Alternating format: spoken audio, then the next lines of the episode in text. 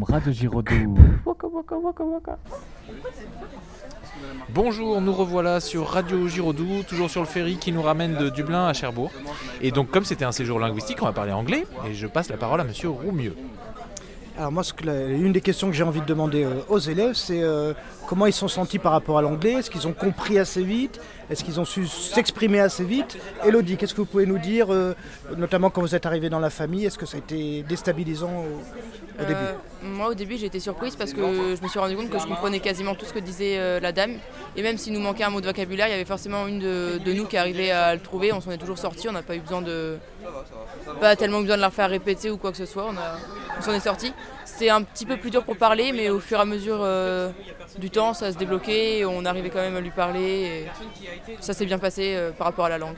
Est-ce qu'il y a une expression qui revenait souvent, une exclamation qui revenait souvent dans leur bouche euh, Vous avez dit, tiens, ça c'est quelque chose que...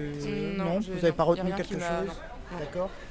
Emma Euh, bah, nous, ça a été une grande surprise parce que quand on est arrivé dans la voiture, bah, le père nous a parlé français.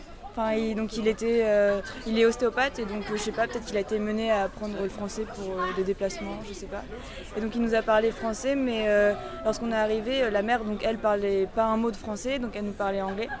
Et ce qui était bien, c'est qu'on avait Jocelyne dans la famille qui, parle donc couramment anglais. Et lorsqu'on ne connaissait pas des mots ou des expressions et qu'on voulait bah, s'exprimer, on lui demandait.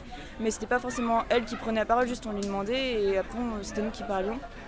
Et c'était très agréable d'échanger avec euh, la famille parce qu'il parlait euh, d'une manière assez compréhensible, donc euh, c'était très bien. Camille, Dina, vous avez appris des choses Vous êtes rassuré sur votre niveau en anglais, sur votre accent à couper au couteau? Moi, je sais que j'ai un accent à couper au couteau, mais j'ai quand même réussi à peu près à me faire content, me comprendre, donc j'étais content. Et vous, Camille? Euh, ça a été un peu compliqué. Je trouve qu'il me manquait pas mal de vocabulaire. J'ai pas vraiment compris ce qu'ils ont dit.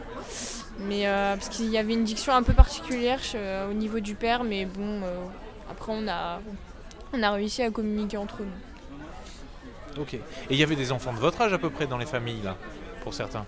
Et alors avec eux, comment ça se passe? Ça se passait bien? Vous avez bien échangé? J'ai l'impression que oui.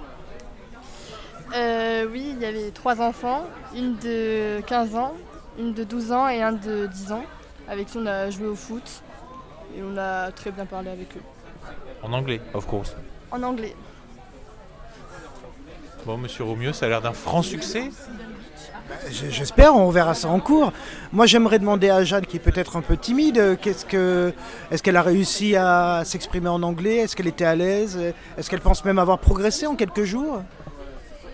Alors, je sais pas si j'ai réussi à m'exprimer, mais en tout cas, euh, je comprenais bien. Mais je pense que je comprends mieux que je parle et j'ai remarqué ça, donc faudrait peut-être que je m'entraîne à plus parler. Voilà. C'est l'objectif de la radio, c'est parfait. Merci. Boum boum, Radio Giraudoux.